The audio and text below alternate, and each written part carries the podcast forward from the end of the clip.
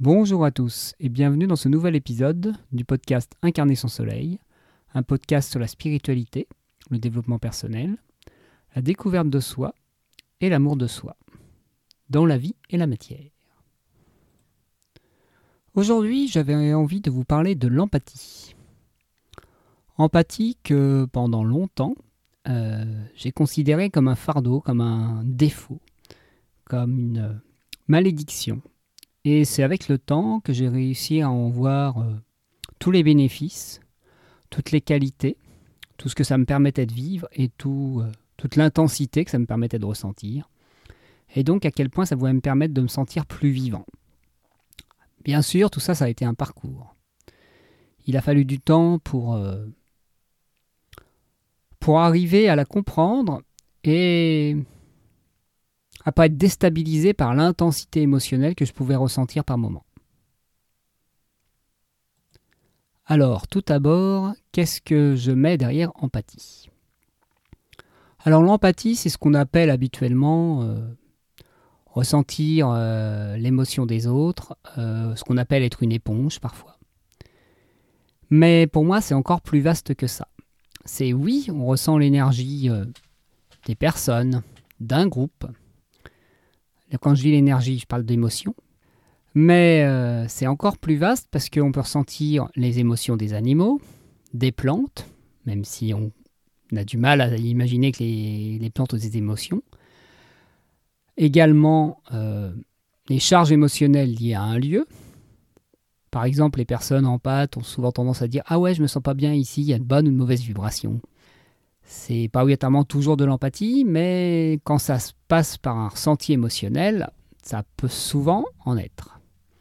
Et puis encore plus loin, si on s'ouvre à l'invisible, euh, les émotions portées par des présences. Voilà. Et donc, quand on a toutes ces informations émotionnelles, parce que pour moi, les émotions, ce ne sont que des informations qui viennent en nous, au début, quand on n'a pas cette vision des différentes sources euh, de l'émotion, on a toujours tendance à dire c'est la mienne. Et c'est là que ça fout le bordel. Pour ma part, pendant longtemps, euh, j'ai eu tendance à, vivre selon les hauts et les bas euh, des émotions que je ressentais. Voilà. Et qui n'étaient pas toujours les miennes. Après, je préciserai un peu parce qu'il y a des nuances. Pour donner une image, c'est comme si notre capacité à ressentir les émotions était comme nos yeux. Voilà. Avec des yeux qui seraient des yeux externes et des yeux internes en même temps. Donc parfois, il y a des émotions dont la source c'est nous et d'autres que l'on capte de l'extérieur. Et c'est ça qui est compliqué avec ce sens-là, ce sens émotionnel, je dirais. C'est contrairement au sens externe on connaît la source, elle est toujours extérieure. Pour ce sens interne, c'est plus dur à faire la différence. C'est pas dur, c'est juste un apprentissage, c'est juste un. Écouter la nuance dans le ressenti. Et ça, déjà, faut savoir que c'est possible. Faut savoir que certes, on peut ressentir les émotions des personnes, mais encore plus que ça. Et vu que ça, c'est pas obligatoirement exprimé dans notre monde, des fois, ça peut poser souci. Je vais vous donner un exemple concret. C'est que à une période de ma vie, j'ai eu tendance chaque matin, même si ça allait pas mal dans ma vie, même si euh, je sentais que, je me mettais en mouvement vers ce que j'avais envie de faire dans ma vie, tous les matins, j'avais euh, une grosse tristesse qui remontait, un, sentiment de ne pas savoir ce que je foutais là, de ne pas, être à ma place, de vouloir euh, disparaître, voilà, d'être, euh, d'être un étranger dans ma vie, on va dire. L'interprétation qui m'a aidé, c'était que cette émotion n'était pas la mienne, mais c'était celle, on dirait, d'une personne décédée, d'une entité, comme on dit dans le milieu, qui, qui était entre les deux mondes et qui n'avait plus sa place ici. Et donc était bien sûr euh, dans un sentiment de qu'est-ce que je fous là? Et donc, en ayant euh, analysé ça comme ça, ça a retiré une charge, ça m'a retiré un poids, et ça m'a permis le matin de reprendre le pouvoir sur mes émotions. Et je pense que c'est ça qui est le plus important dans le rapport à l'empathie. C'est euh, de se dire que ces émotions, on a le pouvoir dessus. On a le pouvoir ou de les entretenir, ou de les subir, on va dire. Et quand on parle d'éponge émotionnelle, il y a un côté comme si euh, on ne pouvait pas faire autrement. Moi, je ne suis plus maintenant une éponge émotionnelle, je suis un tuyau émotionnel. C'est-à-dire, je laisse circuler les émotions, et puis, euh, et puis je prends l'information qui va avec, mais je ne m'y accroche pas. Que ce soit les miennes ou pas les miennes. Quand c'est les miennes, c'est des fois un peu plus compliqué de ne pas m'y attacher. Là, j'ai tendance à bien charger l'éponge, je transforme mon tuyau en éponge. Mais quand euh, ce sont des émotions qui, pour moi, euh, ne sont pas en lien avec ce que je vis et que je ne comprends pas, je peux plus facilement les laisser circuler. Et euh, j'irai même plus loin sur ce rapport aux émotions, c'est ne pas chercher à les comprendre, c'est peut-être la meilleure des solutions. Parce qu'elles sont juste là pour s'exprimer. Et pour aller encore un peu plus loin, si on se génère des situations comme celle-ci où on ressent une émotion externe et qu'on est mal à l'aise avec cette émotion, c'est peut-être qu'on a à libérer une charge émotionnelle du même genre que l'on porte en nous et qui a juste besoin euh, de se vidanger, je dirais, de passer par le tuyau.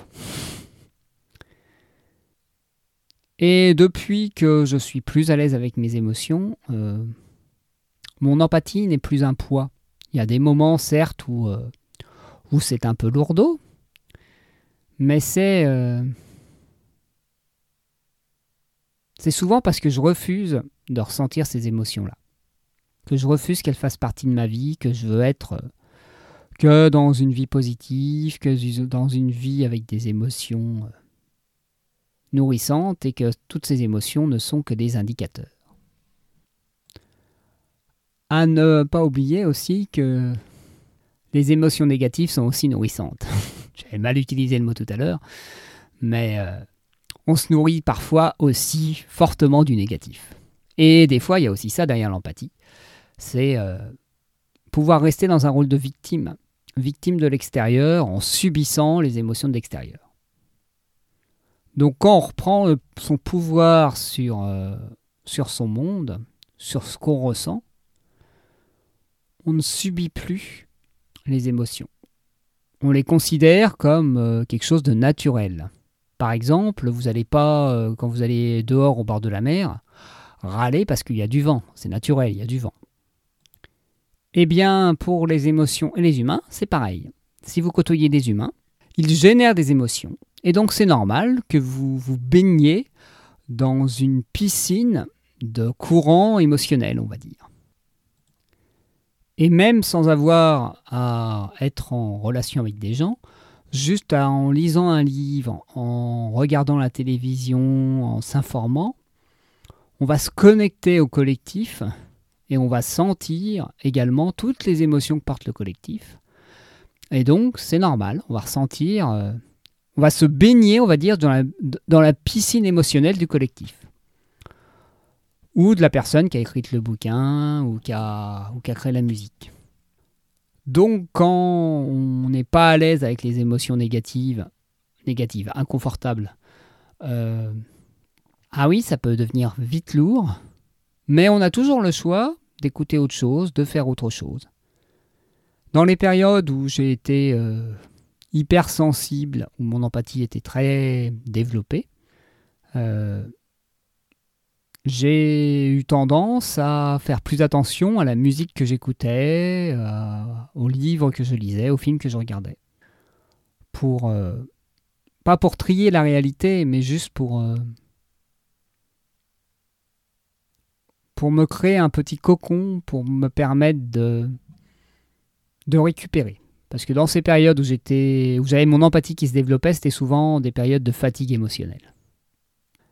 Et pour moi, euh, l'empathie a toujours été un système de défense. Donc plus je me sentais fragilisé, plus mon empathie est exacerbée, ce qui peut vite faire des effets boule de neige. Et sur l'empathie euh, en lien avec les énergies des lieux euh, et, des présences ou énergies présentes sur un lieu, là, pour des personnes qui sont pas bien ouvertes à la spiritualité, c'est ou à cette vision, euh, je dirais, d'un autre monde, il n'y a pas à se poser trop de questions, il n'y a pas à essayer de, de se former ou autre. Il y a juste à, à poser, à dire, à se poser la question à l'intérieur, est-ce que cette émotion-là m'appartient? Si c'est non, vous demandez juste que de ne plus recevoir cette information parce que vous ne savez pas quoi en faire. Tout simplement.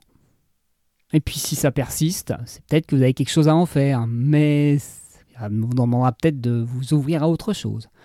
Mais si c'est pas le moment pour vous, vous pouvez dire stop, ça je ne peux rien en faire, donc, euh, donc on va couper le signal. Voilà. L'empathie est aussi un bon terrain d'apprentissage pour, euh, pour apprendre à poser ses limites. Parce que quand on est surchargé par l'émotion de l'autre, c'est que c'est souvent qu'on ne se pose pas au bon endroit dans notre vie. C'est qu'on donne des fois plus d'importance à l'autre ou aux besoins de l'autre qu'au sien. Quand l'équilibre est un peu plus positionné dans nos vies, j'ai l'impression que l'empathie est moins pesante. Et bien au contraire, peut être très intéressante parce que oui, on ressent fortement les émotions euh, négatives de l'autre, mais on sent aussi fortement les émotions positives. Et dans le partage, sur des lieux, euh, par exemple dans des, dans des festivités, euh, ou même en faisant l'amour, c'est quand même très sympathique de pouvoir ressentir de manière plus intense et de pouvoir, je dirais même, partager l'émotion de l'autre en la ressentant en même temps. C'est quand même très chouette. Donc oui, ça rajoute de l'intensité aux émotions, mais ça rajoute aussi du goût à la vie. Et donc maintenant, pour moi, l'empathie n'est plus, euh, plus une malédiction, mais est devenue un cadeau. C'est ce qui me permet aussi d'être beaucoup plus compréhensif avec les gens, d'être, euh, d'arriver à mieux me connaître aussi. Et, euh, et c'est une facette de moi que j'ai appris à accepter, à aimer.